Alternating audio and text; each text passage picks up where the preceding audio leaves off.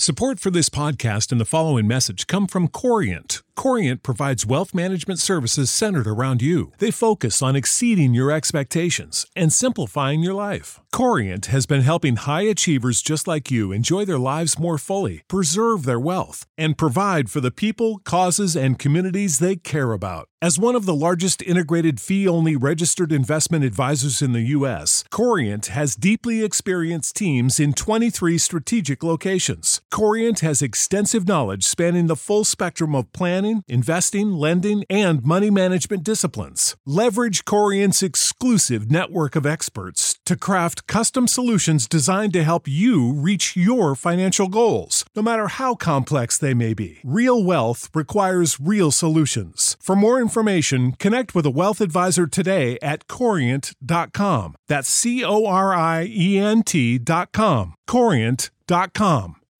When you need mealtime inspiration, it's worth shopping Kroger, where you'll find over 30,000 mouthwatering choices that excite your inner foodie. And no matter what tasty choice you make, you'll enjoy our everyday low prices, plus extra ways to save, like digital coupons worth over $600 each week. You can also save up to $1 off per gallon at the pump with fuel points. More savings and more inspiring flavors make shopping Kroger worth it every time. Kroger, fresh for everyone. Fuel restrictions apply.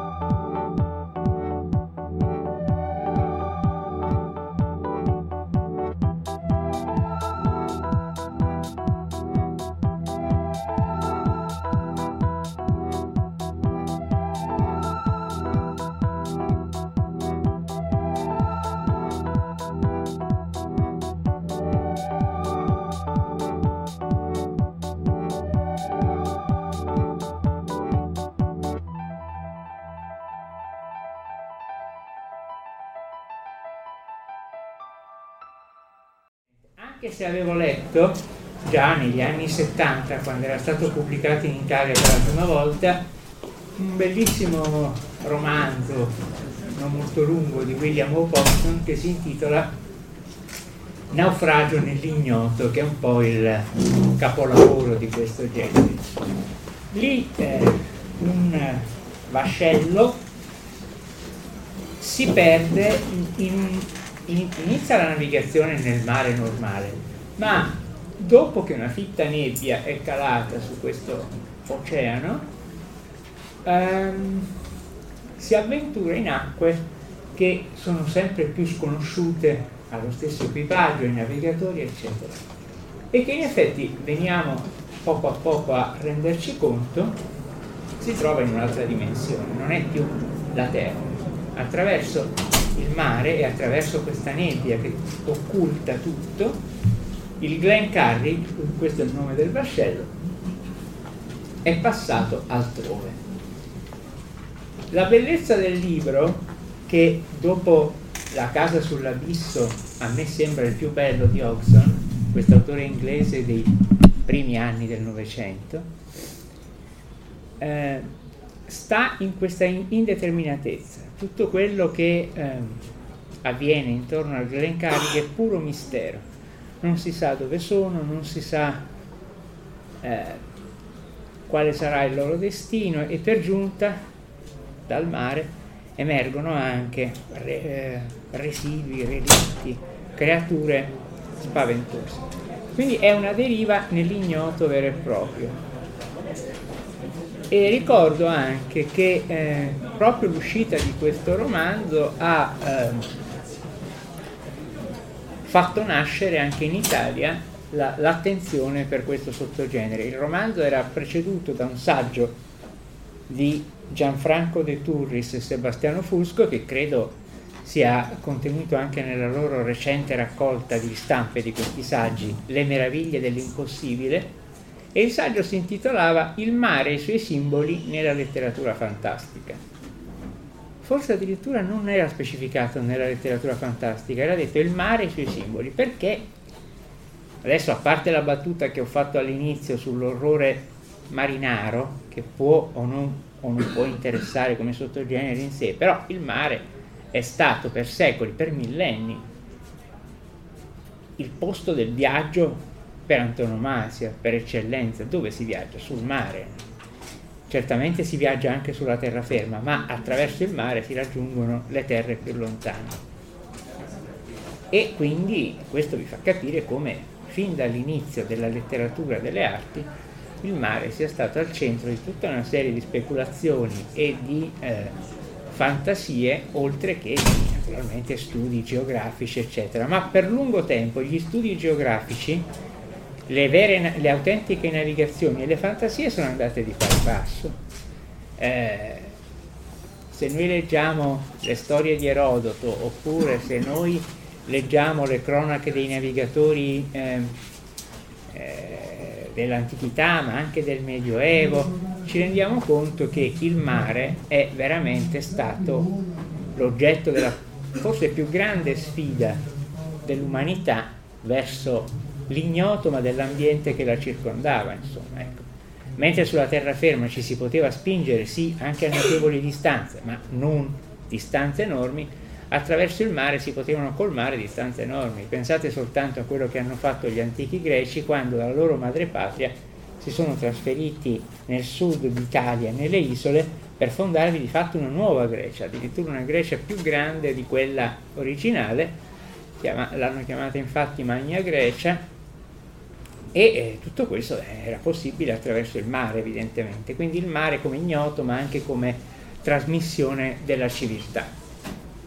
Tornando al nostro tema della letteratura fantastica, una volta nata questa, diciamo così, una volta scoperta anche da noi in Italia questa vena marinara della letteratura fantastica, si sono pubblicate anche delle raccolte con questo titolo. A un certo punto ricordo che nella collana dei 1000 lire della Newton Compton era uscita una raccoltina di Hodgson intitolata proprio L'orrore nel mare, e su questo si è tornato a insistere per parecchio tempo. Fanucci tradusse poi un altro libro di Oxon che a me piace meno, comunque sempre attinente all'argomento, che si intitola I pirati fantasma, che è una storia appunto di pirateria, però portata avanti. Anzi, qualcuno dice addirittura che questa sia la base dei film adesso tanto in voga, Pirati dei Caraibi, eccetera. Altri dicono invece, giustamente, che l'origine è quella dei romanzi di Tim Powers,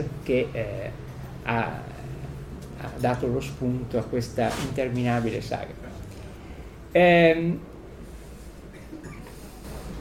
Dopo la traduzione dei Pirati Fantasma di Oxon, ormai la tradizione era consolidata. Io però vorrei ricordare, prima che veramente ci buttino fuori, un altro romanzo di orrore marino ma fantascientifico, un romanzetto che a me è sempre piaciuto molto, che ha un autore illustre, John Brunner, ma che è completamente diverso dai John Brunner a cui siamo abituati dalla fantascienza, dalla sua fantascienza più impegnativa.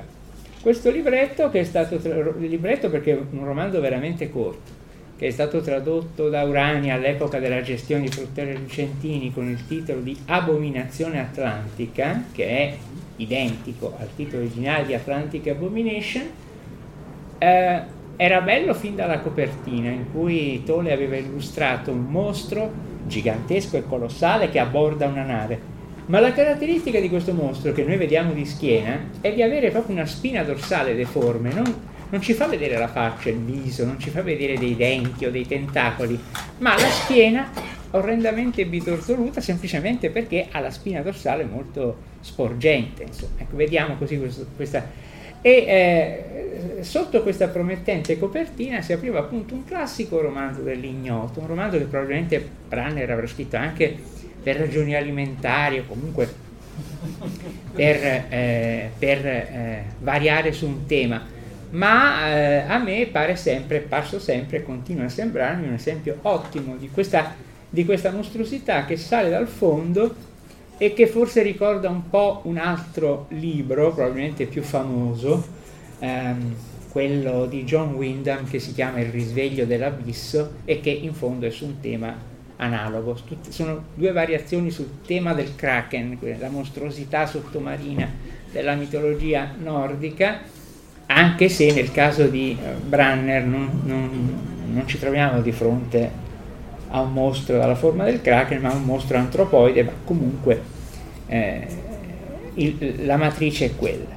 Quindi queste storie dell'inquietudine che nasce dal mare e dell'ignoto che il mare rappresenta trovano la loro giustificazione proprio nel fatto che fino a tempi recentissimi, al XX secolo in pratica,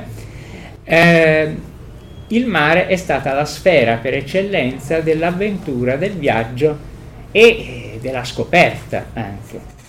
Giorni fa in America si dibatteva se fosse ancora il caso di festeggiare la scoperta da parte di Cristoforo Colombo, cosa che può far sorridere come dibattito, ma comunque di fatto rimane vero che il mare ha aperto le porte a nuovi mondi che sono stati solcati non soltanto certamente dagli europei, ma dagli europei nella maniera più, ma se vogliamo usare questa parola, fruttuosa per l'avvenire, oppure nefasta per quelli che ne hanno, ma voglio dire, tanto nelle Americhe quanto in Oriente sono stati gli europei a spingersi, non gli orientali a venire qua, o tantomeno i pelle rossa a venire qua, che non ne avrebbero avuto né l'intenzione né i mezzi.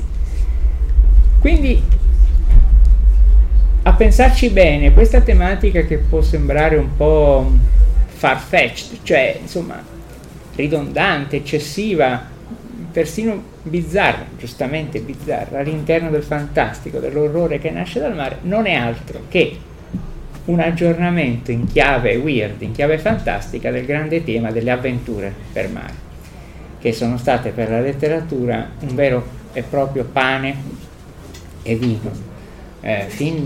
Ricordiamoci che fin dalle lontane immagini omeriche, quella famosa del mare colore del vino, che può sembrare azzardata ma non lo è, perché effettivamente ci sono regioni della terra in cui le alghe o i fondali fanno sembrare il mare viola, di un viola cupo, proprio come è il vino. Il mare dunque è sempre stato l'elemento che ha attratto la curiosità e poi che ha spinto la necessità di essere attraversato, e alcune delle più importanti conquiste della tecnologia umana sono legate proprio alla necessità di navigare il mare. Non è dell'orrore, ma è senz'altro rientrante nel genere del weird marino, il famosissimo 20.000 leghe sotto i mari di Verne, che approfitta dell'invenzione del sottomarino Nautilus per popolare poi i suoi fondali di creature spettacolari e anche di rovine inquietanti. Si pensa forse addirittura alle rovine dell'Atlantide.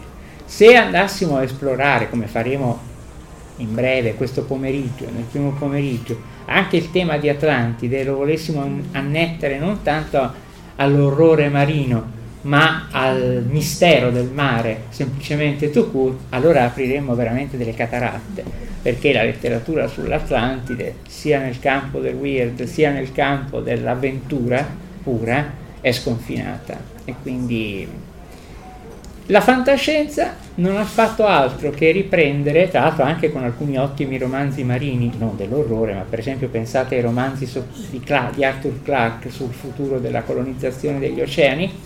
La fantascienza ha ripreso questa cosa, o ambientando alcune avventure proprio nel mare, a volte anche sui mari di altri pianeti, oppure portando tutto quello che è l'esperienza della letteratura marinaresca e degli orrori marinareschi, già che ci siamo, nello spazio.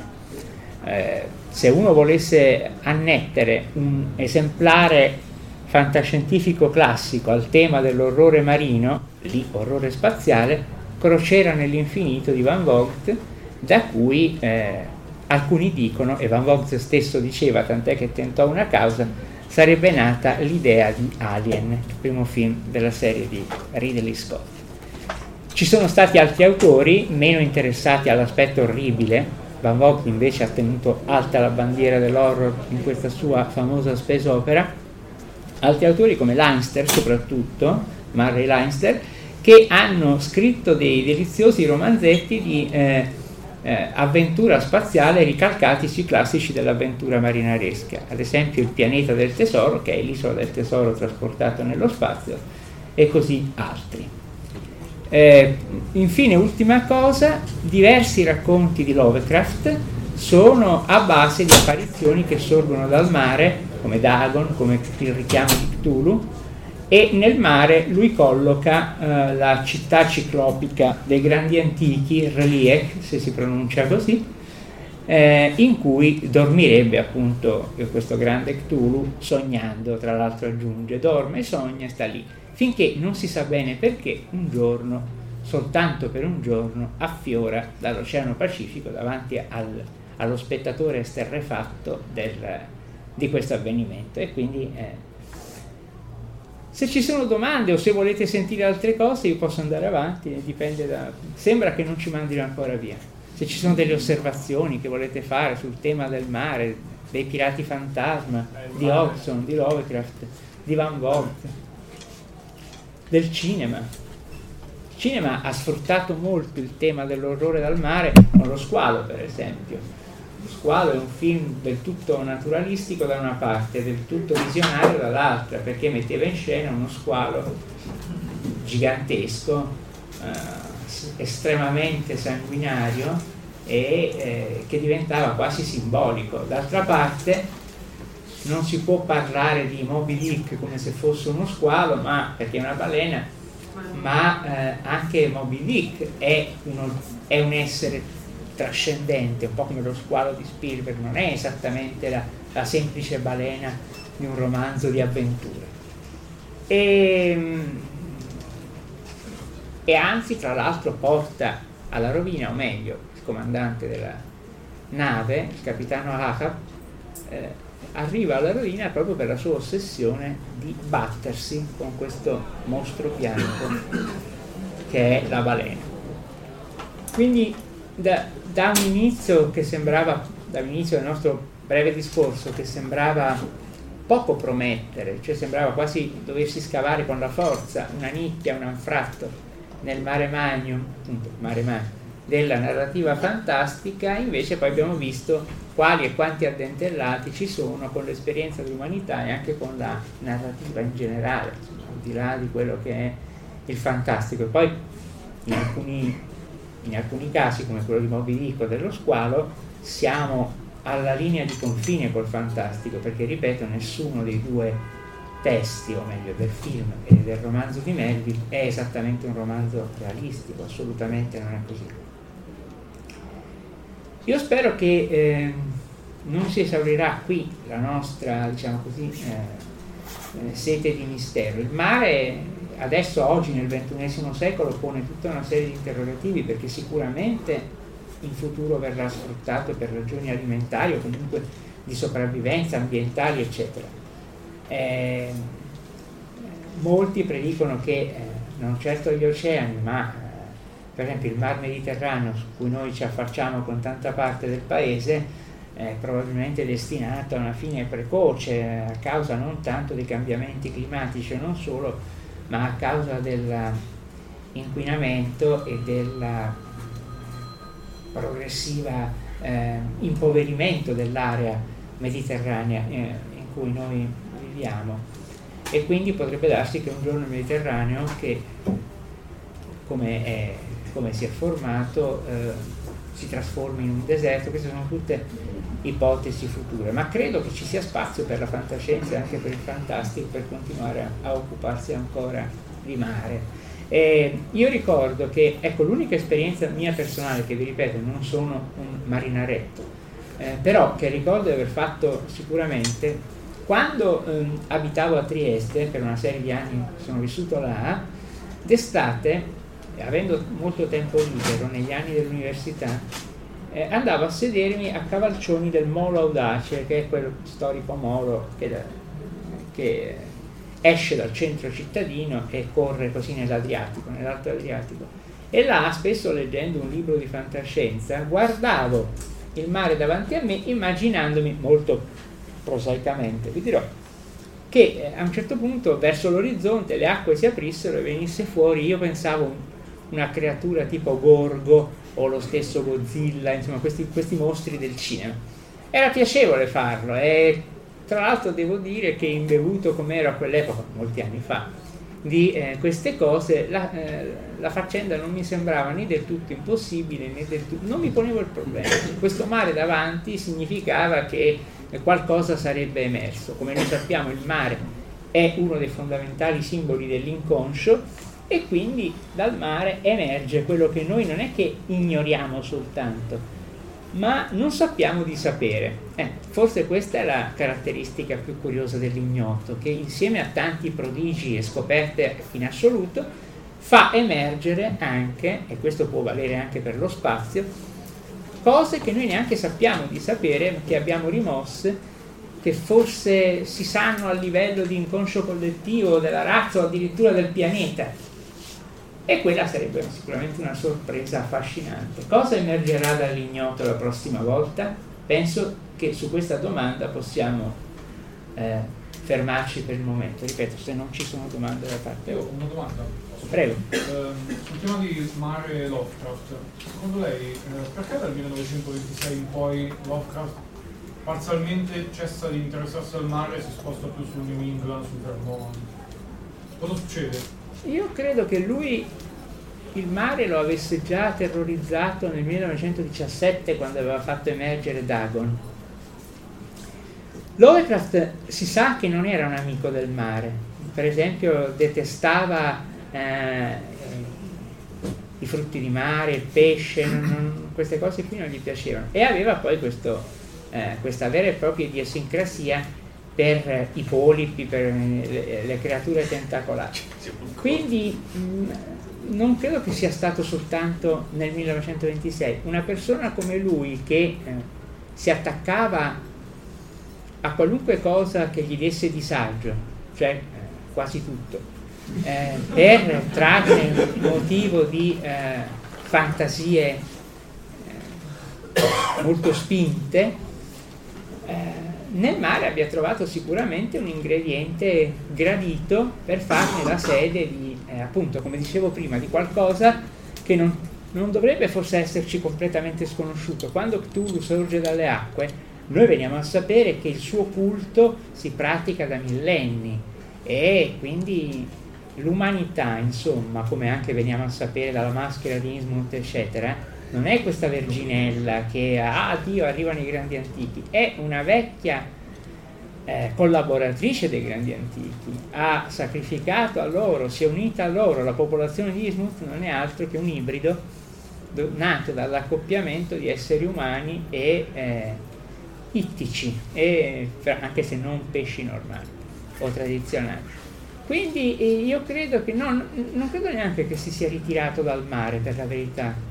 Tant'è vero che uno degli ultimi racconti a cui lui ha collaborato, ma profondamente, e che ha profondamente sentito, l'Oceano di notte di Barrow, di nuovo tira in ballo questa bella immagine dell'oceano come ricettacolo del sogno e come ricettacolo dell'inconscio, benché Lovecraft non abbia mai parlato in termini freudiani che avversava, ma comunque sicuramente nel mare sentiva la potenzialità del riaffioramento di quello che non è noto o che abbiamo dimenticato.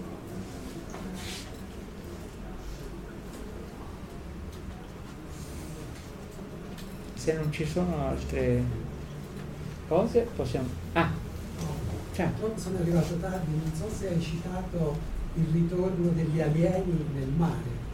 Sono Abominazione Atlantica. Sì, Brunner, ho citato Powers, quello è un Wildam. Sì. Ma forse, non so, l'Abominazione Atlantica erano alieni o erano anche loro? Come? L'Abominazione Atlantica, non ricordo, erano alieni o erano sorte di esseri? No, non erano alieni, antichi. Era questo essere gigantesco che adesso non ricordo neanche io se fosse originario della Terra, dove era rimasto sepolto sotto il mare o no, ma non è rappresentato come un alieno fantascientifico. Poteri mentali che governavano le persone, che si combattevano anche fra di loro, dominando eserciti nell'antichità. Questo non mi pare proprio. Era appunto un classico romanzo di terrore marinaro. No, quello che viene in mente è che dal subconscio, questo sottofondo del mare, sono sempre creature orride, mentre in un'avventura spaziale vengono fuori anche altre tematiche. Dal mare molto spesso, pensa anche nella cinematografia degli anni '80, creatura degli abissi, Leviathan, cioè queste mutazioni, forse anche sulla falsariga della cosa, di Alien che hanno aperto. E anche adesso il mare lo si vede, Sharknado. Cioè, arrivano queste... Però nel mare c'è anche la balena di Pinocchio, che non è completamente... non è da buttare via, insomma. La balena di Pinocchio, se non altro, non se lo mangia, non lo digerisce. Ospita prima Geppetto e poi anche Pinocchio all'interno della sua pancia, quindi quello è un esemplare di mostro marino non cattivissimo. Sembra un po'. Per caso mi ricorda il disegnatore dell'operazione Urania di Abominazione Atlantica, Kira, perché la figura del mostro che emergeva ricordava molto Cthulhu di Lovecraft, quindi mi interessava capire se fosse... Si vedeva, come ho detto prima che tu entrassi, si vedeva questa spina dorsale del mostro, e non si vedeva la faccia, e però mi pare che avesse le braccia, per cui non aveva tentacoli. Però... era un'interpretazione di Cthulhu? Era un'interpretazione di Tole sicuramente, ma gli avrà passato a quell'epoca, gli passavano anche degli estratti, tipo una pagina che si prestava facilmente all'illustrazione, quindi io credo che ci sia un brano nel libro, potremmo andare a controllare, in cui c'è questa emersione descritta.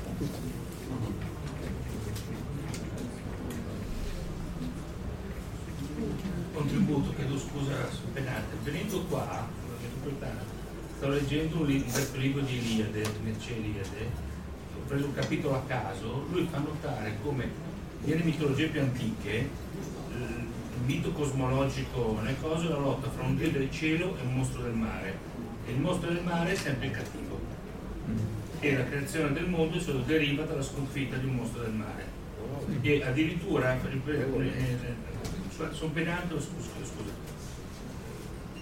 All'inizio della Bibbia, quando c'è la creazione, l'inizio dice la separazione delle acque di sotto dalle acque di sopra, come se fosse un luogo degli uomini, che sono le acque di sopra, quelle delle acque sono cose brutte, e il diluvio invece è il rimischiamento delle acque di sotto con le acque di sopra. Addirittura, a leggere la Bibbia letteralmente, il diluvio non è una pioggia, ma sono acque che sgorgano dal basso, come fosse un'alluvione, che un maremoto, il mostro marino in realtà è una sorta di archetipo, comunque perlomeno molto vecchio. Ma senz'altro è così. Grazie. Per caso l'ho detto bene. Per Jung poi è la mamma. Il mostro che viene fuori da sotto è il drago che divora le acque, e quindi la madre. Salve, grazie. Volevo dare anche il mio contributo, diciamo così, di attualizzazione, perché durante l'amministrazione Obama la NASA aveva lanciato un programma, solo in fase di progetto, di esplorazione di corpi del sistema solare, che si chiama Ocean Worlds, cioè i mondi oceano, perché si ritiene che in alcuni posti del sistema solare, in particolare la luna di Giove Europa, la luna di Nettuno Tritone, la luna di Saturno Titano e Encelado, sotto, diciamo, i ghiacci superficiali possono trovarsi appunto degli oceani di acqua allo stato liquido, considerata sostanza fondamentale per la vita come noi la conosciamo. Se sia una vita abominevole o quello non lo so. Ecco. Adesso con l'amministrazione Trump questo progetto è in forse, anzi, di la verità lui ha fatto una proposta al Senato per cancellarlo completamente. Poi in realtà è il Senato americano che decide al riguardo. Però volevo dire, la fascinazione dei mari, addirittura altrove, continua nell'ambito assolutamente, diciamo, più scientifico e tecnologico che conosciamo, che è quello dell'esplorazione dello spazio. È vero, ti ringrazio. Poi, non so se lì troveremo il subconscio di Trump sotto questo non lo so, però... vedremo se ci arriveremo. Di Europa già Clark citato aveva in 2010 disse a due appunto previsto un futuro di mondo nuovo. Beh, anche Solaris di Stanislaw Lem è un mondo d'acqua, un mondo senziente. Solaris è un oceano veramente sbalorditivo da cui non vengono fuori mostri, ma viene fuori qualcosa di veramente inquietante, che sono le creazioni degli scienziati che... C'è da chiedersi se invece di una stazione spaziale terrestre ci fosse stata una stazione spaziale aliena, come si dice, intorno a Solaris, cosa sarebbe venuto fuori da quell'oceano? Non lo sappiamo, magari si potrebbe fare un Solaris trash su questo tema in futuro. Solaris nado.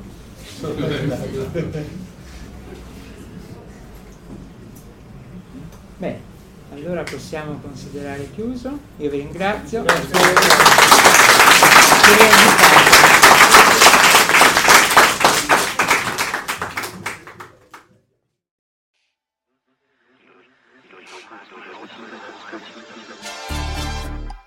Sono il vostro M e vi porto un messaggio sociale. Voi fantascientifichini potete aiutarci a partecipare per la prima volta ai Macchia Nera Internet Awards. Sul nostro sito potete trovare tutti i dettagli su come si vota. Votate e rendeteci fieri di voi, altrimenti vi scateno contro il rutto atomico di Godzilla, capito? Ciao!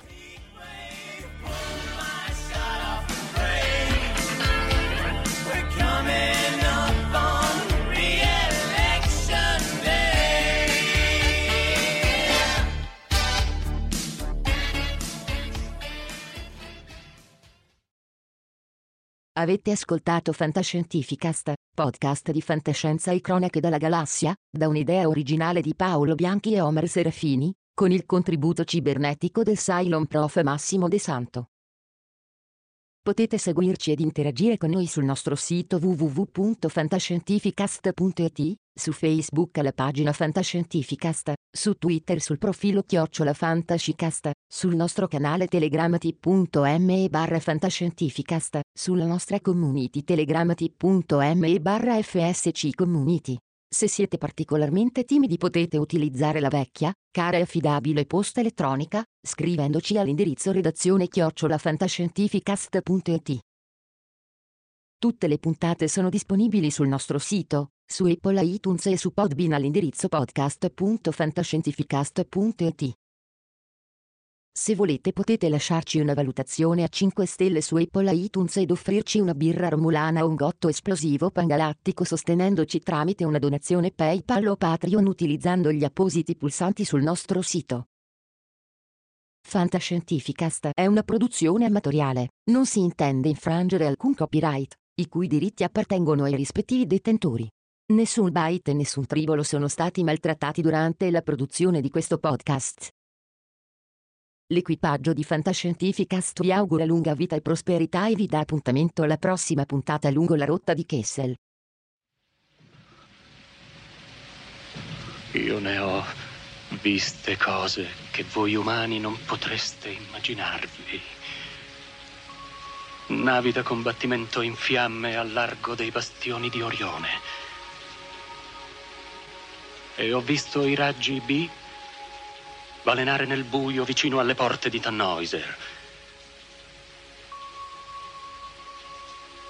E tutti quei momenti andranno perduti nel tempo, come lacrime nella pioggia. È tempo di morire.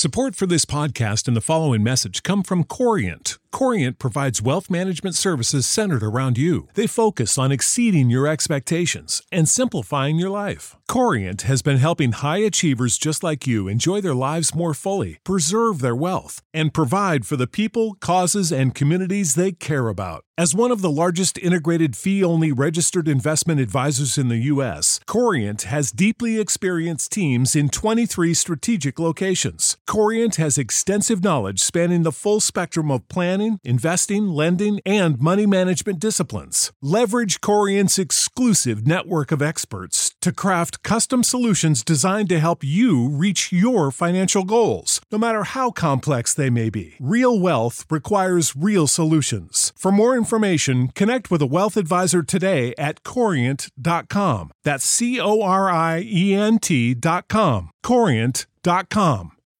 When you need mealtime inspiration, it's worth shopping Kroger, where you'll find over 30,000 mouthwatering choices that excite your inner foodie. And no matter what tasty choice you make, you'll enjoy our everyday low prices, plus extra ways to save, like digital coupons worth over $600 each week. You can also save up to $1 off per gallon at the pump with fuel points. More savings and more inspiring flavors make shopping Kroger worth it every time. Kroger, fresh for everyone. Fuel restrictions apply.